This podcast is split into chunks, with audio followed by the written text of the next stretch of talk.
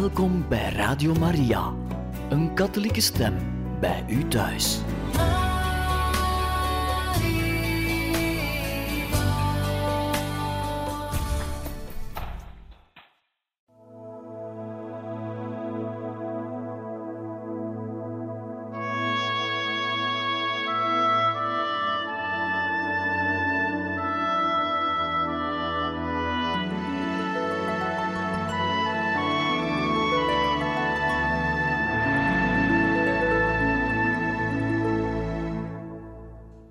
Harte welkom, beste luisteraars van Radio Maria, in het programma Heiligen Getuigen. We lezen u graag verder voor uit het boek Mijn Heerlijk Leven, het verrassend geestelijk avontuur van de jeugdige Gabriel die geschreven door Edmund Burke. We gaan verder met nog wat meer bijzonderheden te ontdekken over het leven en de persoonlijkheid van de heilige Gabriel van onze lieve vrouw van Smarte. Het spreekt boekdelen van Gabriels stralende persoonlijkheid, dat, hoewel hij zich stipt hield aan de eisen van het dagelijkse leven in de gemeenschap, hij toch te midden van zijn metgezellen opviel. Het is boeiend als men zo hier en daar een vluchtige glimp opvangt waaruit blijkt dat hij zijn vroegere persoon, zijn in de grond levendig karakter, dat hem in der tijd tot de algemene gunsteling in Spoleto gemaakt had, niet kon verloochenen. Jaren later, wanneer pater Norbertus zich de vluchtige indrukken van het verleden trachtte te herinneren, zag de oude man Gabriels onvermoede hoedanigheden levendig voor de geest. Achteraf gezien is dat beeld nog steeds helder en onweerstaanbaar. Van nature was hij erg spraakzaam. Op een vriendelijke manier alleszins, altijd wel bespraakt en steeds zeer adrem, en dit alles op zo'n prettige manier dat iedereen graag naar hem luisterde. Bij het spreken vermeed hij nutteloze en oppervlakkige onderwerpen. Werkelijk, ik vond hem bijzonder begaafd in dat opzicht. Hij had een beschaafde stem, maar zonder enige gemaaktheid. Bij sommige gelegenheden kon hij zijn gesprekken wel eens kruiden, er een pikante smaak aan geven, een verrukkelijk vleugje humor, maar ik heb nooit kunnen merken dat hij iets alledaags zei of iets dat belachelijk was. Zulke korte geschreven portretten brengen ons Gabriel weer levendig voor ogen en stellen ons in staat hem te zien zoals hij voor zijn tijdgenoten moet zijn verschenen. Het zijn de enige middelen waar wij thans over beschikken, want jammer genoeg is er gedurende zijn leven geen authentieke, gelijkende afbeelding van Gabriel gemaakt. Weliswaar was in zijn tijd de fotografie een nieuwe, omslachtige en iets wat onzekere kunst. En ook was het niet gebruikelijk een kloosterling, en zeker geen passionist, toe te staan een portret te laten maken bij de fotograaf. Van de andere kant echter bestaan er van alle leden van de familie portretten, met uitzondering van Gabriel. Eén keer in Spoleto wilde hij eens een foto laten maken, maar volgens Michael zei men hem toen daarmee te wachten. Later bekommerde hij er zich niet meer om, zelfs niet toen hij thuis wegging om bij de passionisten in te treden. En daarna was het te laat. De nogal geïdealiseerde tekeningen van de heilige Gabriel in zijn passionistenhabijt laten hem niet steeds recht wedervaren. Pater Norbertus heeft deze gedetailleerde beschrijving van zijn voorkomen, zoals hij zich dat herinnerde, achtergelaten. Gabriel was van gemiddelde lengte. Zijn gezicht was tamelijk rond, heel zwak getint, de huid was heel bleek. Zijn haren waren kastanjebruin, hij had grote donkere ogen, zo levendig en vol uitdrukking dat ze wel twee prachtige sterren leken. Heel zijn gelaat vertoonde een eeuwige glimlach, aantrekkelijk en hartelijk. Zijn lippen waren dun, zijn kin rond, maar niet te opvallend. In zijn laatste jaren was hij nogal mager en uitgemergeld. Het populairste portret van de heilige Gabriel werd geschilderd door professor Grandi, aan de hand van gedetailleerde beschrijvingen van degenen die hem het best gekend hadden. Het werd aan pater Norbertus voorgelegd ter goedkeuring, maar zijn commentaar was: Och, de dierbare dienaar Gods was veel knapper. Hoe zou Gabriel gelachen hebben als hij die opmerking had kunnen horen?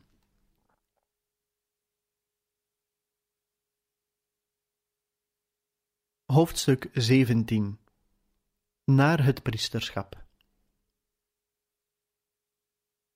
Er ligt iets heel ontroerends in de herhaalde toespelingen in Gabriels brieven op zijn wijding die nooit zou plaatsvinden. Al in februari 1859, toen hij zijn vader een brief schreef vanuit Pievetorina, waar hij filosofie studeerde, vertelde hij in goed vertrouwen dat in mei of september aanstaande zal ik, als God belieft, de tonsuur en de vier lagere wijdingen ontvangen. Maar mei ging voorbij, september ging voorbij en het jaar liep ten einde, en nog steeds waren er geen wijdingen toegediend. Wat de heilige wijdingen aangaat, daarover heeft mijn goede pater lector met pater provinciaal gesproken. Zijn antwoord is dat wij eerst met de theologie moeten beginnen, wat heel binnenkort zal gebeuren, en dan de verschillende wijdingen kunnen tegemoet zien. Met dispensatie van de voorgeschreven tussenliggende termijnen kunnen we alle wijdingen binnen een heel korte tijd ontvangen. Maar er verliepen ongeveer weer bijna achttien maanden voordat Gabriel en zijn metgezellen over de bergen naar de kathedraal van Penne trokken, waar zij op 25 maart 1861 de tonsuur en de lagere wijdingen ontvingen van de bisschop, Monsignor Vincenzo d'Alfonso. Op de terugweg naar het afgelegen Isola spraken zij al hoopvol over de volgende tocht die ze zouden maken als ze in september het subdiaconaat zouden toegediend krijgen. Maar in die tussentijd verslechterde de politieke situatie nog meer. Het wemelde zozeer van rovers in de bergen rond Isola dat de reis werd afgelast en de wijding voor onbepaalde tijd uitgesteld. Aanvankelijk beschouwde Gabriel dat uitstel slechts als tijdelijk en gretig zag hij de toelating tot de hogere wijdingen tegemoet. Langzamerhand verdween de toon van vertrouwen uit zijn brieven, toen het tot hem begon door te dringen dat hij zijn doel nooit zou bereiken. Bedroefd, maar gelaten, schreef hij in september 1861 Op de zaterdag voor het feest van Onze Lieve Vrouw van Smarten had ik tot subdiaken gewijd moeten worden, en op kerstmis kwater temper tot diaken. Maar de omstandigheden, en misschien ook de reis, beletten dat onze hoop in vervulling gaat. Gods wil geschieden. Ten slotte, toen zijn gezondheid zorgwekkender werd en hij de dood stilletjes zag naderen, worden volkomen vrede en de uiterste berusting in Gods ondoorgrondelijke wil de grondtoon van zijn brieven. Maar zijn woorden zijn onmiskenbaar aandoenlijk. Toen hij ter gelegenheid van kerstmis 1861, juist twee maanden voor hij stierf, naar huis schreef, zei hij weemoedig: Op dit ogenblik zou ik misschien priester geweest zijn, maar aangezien de bisschoppen niet voornemens zijn thans wijdingen toe te dienen, ben ik niet verder kunnen komen dan de lagere wijdingen. Daar God het zo wil, wil ik het ook. Voor pater Norbertus betekende het een bittere teleurstelling dat Gabriel voor zijn wijding stierf. Ook hij was van hooggestemde verwachtingen voor de toekomst vervuld, maar een veelheid van oorzaken werkten samen om zijn plannen de bodem in te slaan. Een reden voor het uitstel was een clausule in de regel die de wijding verbood alvorens er vijf jaren na de professie verstreken waren. Laat geen kandidaten tot de wijding toe, alvorens hij vijf jaar op prijzenswaardige manier in de congregatie hebben doorgebracht. Zo staat in de regel hoofdstuk 12, paragraaf 186. Daar Gabriel in september 1857 geprofest was, zou hij bij een gewone gang van zaken niet voor september 1862 aan de wijding toe hebben kunnen zijn. In februari 1860 schreef pater Norbertus aan Santi Possenti dat hij aan de provinciaal gevraagd had om Gabriel en zijn metgezellen de wijding toe te dienen, en hij voegde er optimistisch aan toe: Ik hoop dat hij het volgende jaar de mis zal opdragen. Maar het jaar ging om en de wijding leek nog even veraf als steeds. Gabriel had toen nog niet eens de lagere wijdingen ontvangen. Niettemin herhaalde pater Norbertus zijn verwachting en stelde zelfs een definitieve datum vast, waarop Gabriel zijn eerste heilige mis zou opdragen. Ik zou u wel haast kunnen beloven, schreef hij in mei 1861, kort voordat Gabriel de lagere wijdingen ontving. Ik zou wel haast kunnen beloven dat hij de eerste mis zal opdragen op kerstdag. Laat ons op God vertrouwen en vurig ervoor bidden. Maar toen de kerstdag kwam, was Gabriel zo ernstig ziek dat men niet langer meer op zijn herstel kon rekenen. Het gouden doel van het priesterschap, eens zo dicht binnen zijn bereik, was plotseling niet te verwezenlijken, en, zoals Gabriel maar al te wel besefte, nooit meer tot werkelijkheid te maken. Het was natuurlijk het laatste offer dat God van hem vroeg, en hij deinsde er niet voor terug maar bracht het gewillig en van gans haar harte. Maar hoeveel leed hem dit gedaan heeft, zal niemand ooit weten.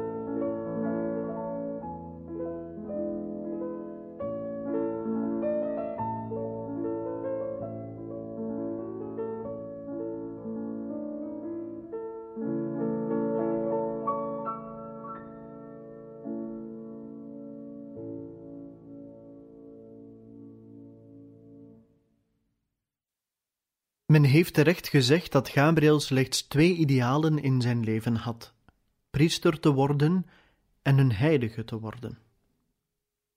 Zijn ideaal, een heilige te worden, is in vervulling gegaan, maar zijn verlangen priester te worden zou niet in vervulling gaan. Juist toen de poorten van het heiligdom waren opengegaan om hem toe te laten tot het heilig altaar, werd hij op de treden daarvan tegengehouden en de verdere opgang hem belet. En het was God zelf die hem in de weg trad, deze jonge en vurige leviet, de vervulling van zijn liefste wens geweigerd. God stond daar en vroeg van hem het laatste en grootste offer van zichzelf, het offer dat de volkomen onthechting van zijn hart van alles op aarde zou vervolledigen, het offer van het enige onder alle dingen waarin hij, lofwaardig en gewettigd, enige menselijke voldoening zou hebben mogen vinden, het heilig priesterschap zelf.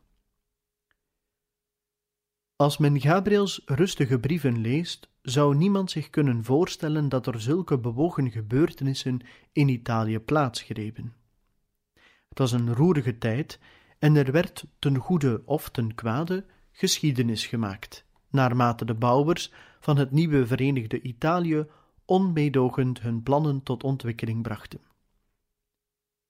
Want heel het kloosterleven van Gabriel viel samen met een van de meest troebele tijdperken in de geschiedenis van Italië, dat eindigde met het verdwijnen van de kerkelijke staat als een politieke eenheid. Er gebeurde zoveel dat het moeilijk is die geschiedenis in het kort samen te vatten. Toch is enig begrip van deze achtergrond noodzakelijk om duidelijk te maken waarom juist op dat bepaalde ogenblik de moeilijkheden die Gabriel op zijn weg naar de wijding ondervond, onoverkomelijk waren. Vroeg in 1856, het jaar waarin Gabriel zijn intrede deed bij de Passionisten, deed Cavour de eerste stappen die tenslotte zouden leiden tot de inval in en inlijving van de kerkelijke staat. Op 9 april 1856 schreef hij cynisch aan zijn vriend Ratazzi: Indien de diplomatie machteloos is, zouden wij onze toevlucht moeten nemen tot onwettige middelen. Ik geloof dat in ons tijdperk stoutmoedigheid de beste politiek is. De voorzichtig berekende politiek die Cavour thans begon toe te passen, was van machiavellistische sluwheid. Als eerste minister van Piémont was het zijn streven onenigheid en ontevredenheid te wekken in de door de paus geregeerde gebieden. Hij zou dan zorgen voor spontane demonstraties tegen het heilzame en vaderlijke bestuur van Pius IX. Dit zou dan het voorwendsel opleveren, nodig om met troepen het gebied te kunnen binnentrekken, zogenaamd om de orde te herstellen en een schijnvolksstemming te organiseren met een vooropgesteld resultaat. Zijn plannen vonden krachtige steun bij vele Italiaanse katholieken die om redenen van misleid patriotisme de zaak van de paus in de steek lieten en overliepen naar de kant van de revolutionaire partij. In de periode van 1856 tot 1859, terwijl Gabriel novice was in Morovale en student in Pieve Torina, werd de situatie steeds erger. De paus sprak duidelijke taal en maakte zijn standpunt duidelijk. In zijn antwoord op een boodschap van het college van kardinalen ter gelegenheid van de verjaardag van zijn uitroeping tot paus, gaf hij in juni 1859 openlijk uiting aan zijn droefheid. Mijn ziel is in bitterheid en rouw gedompeld, zo zei hij. Waarheen ik mijn blik ook wend, overal zie ik niets anders dan redenen tot smart en leed. Wee diegenen die voor deze gebeurtenis aansprakelijk zijn. Keizer Napoleon III kwam tussen beide en stelde voor dat de Heilige Vader, ter wille van de vrede in Europa, de provincies van de Romagna, die meer dan vijftig jaar lang aanhoudend moeilijkheden voor zijn regering hadden opgeleverd, zou afstaan. Daarvoor zou men dan de grote mogendheden vragen hem het rustige bezit van de rest te garanderen met inbegrip van de stad Rome. In antwoord op dat voorstel vaardigde Pius IX in januari 1860 een encycliek uit, verklarend dat de kerkelijke staat niet het persoonlijk eigendom van de paus was, en dat hij zulke voorstellen tot versnippering ervan niet in overweging kon nemen. De zaak was thans duidelijk op de spits gedreven en de crisis op handen. Onder invloed van masonieke en antipauselijke machten kwam de Romagna in opstand en verklaarde zich voor onmiddellijke aansluiting bij Piemont. Cavour verborg zijn voldoening over de keer in de gang van zaken niet. De bitter beproefde paus wist niet tot wie zich te wenden om hulp. Overtuigd dat hij zich niet kon verlaten op de loyaliteit van zijn Italiaanse troepen, deed Pius IX een beroep op de katholieke naties van Europa om hulp, ten einde zijn gebied te verdedigen tegen de dreigende invasie. Het antwoord was teleurstellend, want geen enkele regering achtte het de moeite waard een antwoord te sturen. Maar het beroep van de paus maakte de strijdbare katholieken in ieder land wakker, en duizenden stoere katholieken gaven aan de oproep gehoor. In april 1860 schrijft de geschiedkundige Berkeley begonnen uit al de katholieke landen recruten Rome binnen te trekken, en er bleef gedurende de hele zomer een hele stroom door Europa aanhouden, een merkwaardig mengelmoes van alle standen en rassen. Er waren veel Zwitsers bij, meestal Duits sprekende, en veel Beieren, Polen, Tsjechen en Duitsers uit Oostenrijk. Enkele Fransen, van wie het sterke, geharde Bretoense contingent waarschijnlijk het beste was, enkele stevige boeren uit België, en het laatst, maar het geestdriftigst, kwam er nog een Ierse brigade aan. De Ierse brigade was georganiseerd door graaf Charles O'Donnell, een kamerheer van de paus, die in het voorjaar van 1860 in Dublin verscheen om recruten te werven. Ondanks de felle tegenstand van de Engelse regering begaf een groep van 1300 Ierse vrijwilligers zich op weg naar Italië en werd in het pauselijk leger opgenomen als het bataljon van St. Patrick. Ze waren onderverdeeld in zeven compagnieën en stonden onder bevel van majoor Miles O'Reilly uit Knock Abbey in het graafschap Louth. Het was een prachtig, zij het ook vergeefs gebaar en het kwam te laat. Op 9 augustus 1860 deed Cavour geheime instructies toekomen aan admiraal Persano, waar hij aan toevoegde: Het probleem dat wij hebben op te lossen is dit: de revolutie helpen, maar op een zodanige manier te helpen dat het in de ogen van Europa de schijn heeft van een spontane actie geweest te zijn.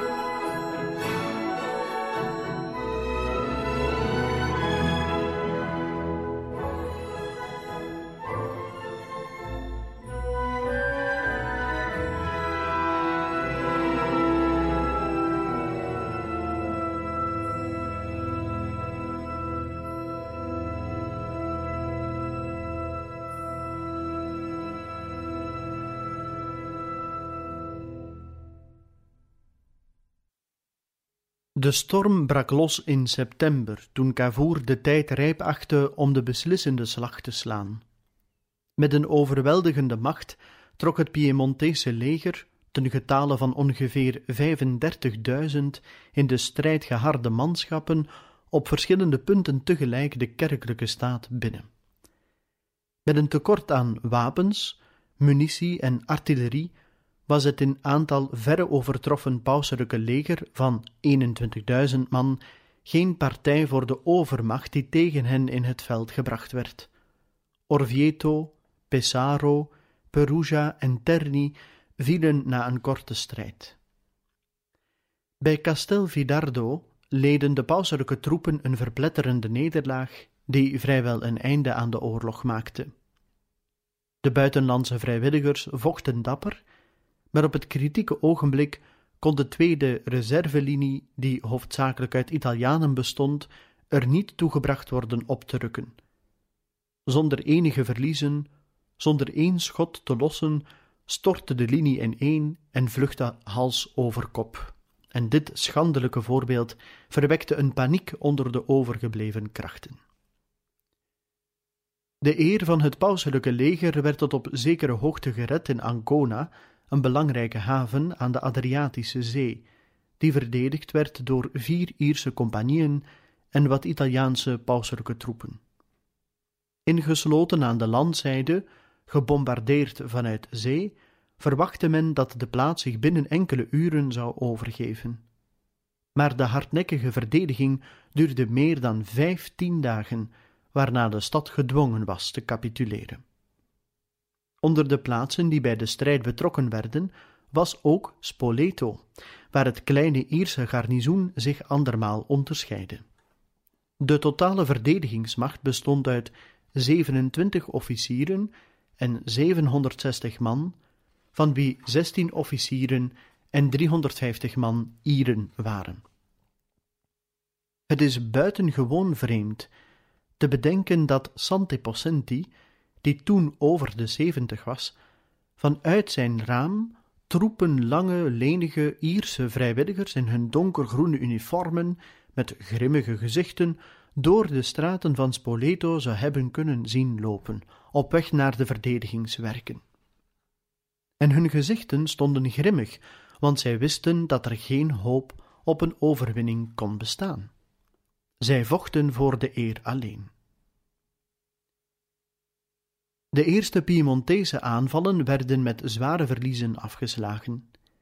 In de morgen van 17 september kwam Monseigneur Arnaldi, de aartsbisschop van Spoleto, met de witte vlag uit de linie naar voren om met de Ierse commandant, Major O'Reilly, te onderhandelen, om de versterkingen over te geven en verder bloedvergieten te voorkomen. Major O'Reilly antwoordde dat hij op zijn post bleef voor de paus en niet aan overgave kon denken zolang hij nog een redelijke hoop kon koesteren de verdediging voort te zetten. De teleurgestelde aartsbisschop keerde toen naar de stad terug. Men zou het Santi Possenti kunnen vergeven indien hij in de algemene verwarring deelde. Werden deze vreemdelingen, zo vroeg hij zich af, werkelijk geïnspireerd door hun katholieke tradities, dat zij de kerkelijke staat wilden verdedigen? Of waren zij, zoals zoveel vaderlandslievende Italianen stellig geloofden, slechts buitenlandse huurlingen door de paus ingevoerd om de verwachtingen van de revolutie te dwarsbomen? Nu, de geschiedkundige Berkeley die tekent hierbij het volgende aan. Aan de ene kant kunnen de pauselijke kroniekschrijvers geen ander stimulerend gevoelen in hun rijen erkennen dan dat van vrome zelfopoffering.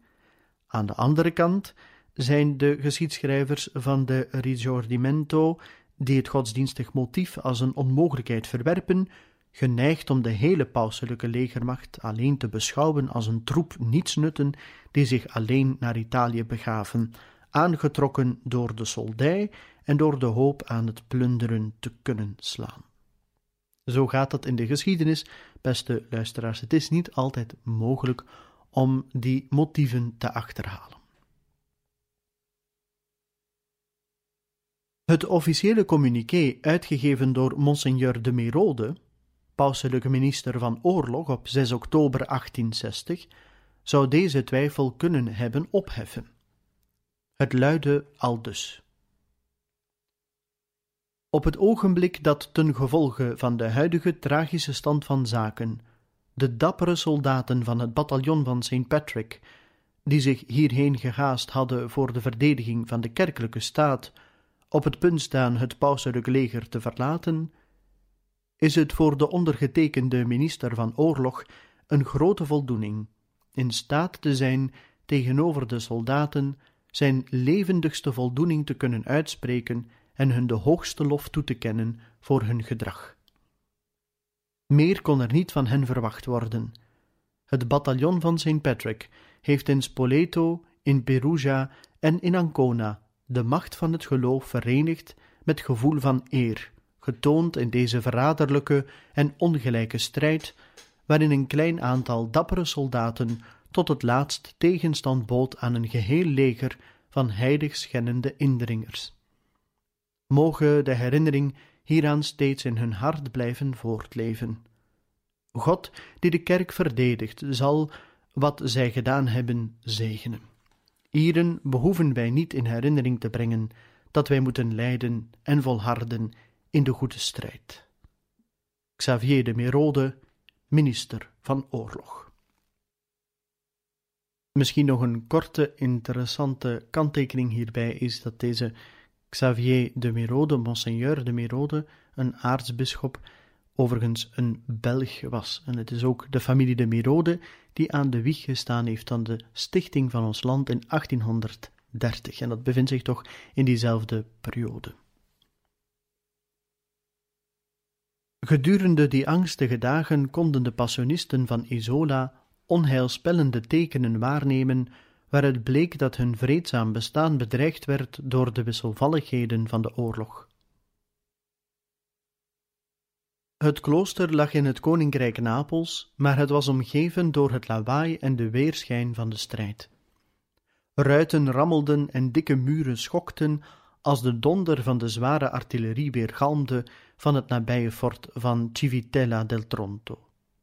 Benden rovers, versterkt met revolutionaire onverlaten, zwierven door de bergen, willekeurig eenzame reizigers overvallend, en die een verspreide guerrilla-oorlog voerden tegen de geregelde troepen. In het holst van de nacht werd het klooster omsingeld door een macht van zeventig zwaar gewapende bandieten, die op de buitenpoort hamerden en dreigend om proviand en bevoorrading vroegen. De regering had reeds bekendgemaakt dat iedereen die de bandieten van voedsel voorzag, of hun onderdak bood, zonder vorm van proces zou worden terechtgesteld. Men kan zich de hachelijke positie waarin de kloosterlingen zich bevonden gemakkelijk voorstellen. Het weinig voedsel dat er in het klooster was, werd door de onwelkome gasten opgevorderd, die dan hals over kop het hazenpad kozen. Al spoedig daarna kwamen er koninklijke troepen, versterkt met leden van de nationale garde. Zij hielden huiszoeking in het klooster en zochten heel het terrein af of er geen vluchtelingen verborgen waren. De meer bedeesde kloosterlingen werden bleek van schrik wanneer zij beseften dat de oorlog zijn intrede in het klooster had gedaan. In deze weergaloze situatie was alleen Gabriel volkomen kalm en zichzelf meester. Hij bleek een krachtige steun voor zijn medestudenten. Rustig wekte hij hen tot Gods vertrouwen. Wij zijn allen in Gods hand, zei hij. En God denkt aan ons. Niets kan ons gebeuren dan alleen met Gods wil. In een tijd dat de hartstochten hoog opgelaaid en de gemoederen verhit waren, legde Gabriel nooit enige vrees voor de toekomst aan de dag. Tegen degenen die de kerk aanvielen, koesterde hij geen gevoelens van vijandschap of wraak. Hij beschouwde hen als instrumenten die door God gebruikt werden om het vuur der getrouwen op de proef te stellen en Gods kerk te louteren en te zuiveren. Met hernieuwde ijver bad hij voor de zwaar beproefde paus en voor de overwinning van diens zaak, gebruik makend van de woorden van de litanie, dat ge u wilt verwaardigen, de vijanden van de heilige kerk te verootmoedigen. En met die woorden uit de litanie nemen wij vandaag althans van u afscheid. Van harte dank voor uw luisterend oor. En hopelijk stemt u ook een volgende keer opnieuw af op het programma Heiligen Getuigen. Dan lezen wij u verder voor uit het boek Mijn Heerlijk Leven, het verrassend geestelijke avontuur van de jeugdige Gabriel Possenti, geschreven door Edmund Burke. En dan gaan we verder met het verkennen van deze moeilijke situatie, politieke situatie ook, waarin dat de kloosterlingen zijn terechtgekomen en waar zij dus ongevraagd ook een rol moeten inspelen. En op die manier zullen we ook nog meer aspecten ontdekken van het karakter van de heilige Gabriel van onze lieve vrouw van Smarten. Van harte dank en nog een bijzonder fijne dag gewenst.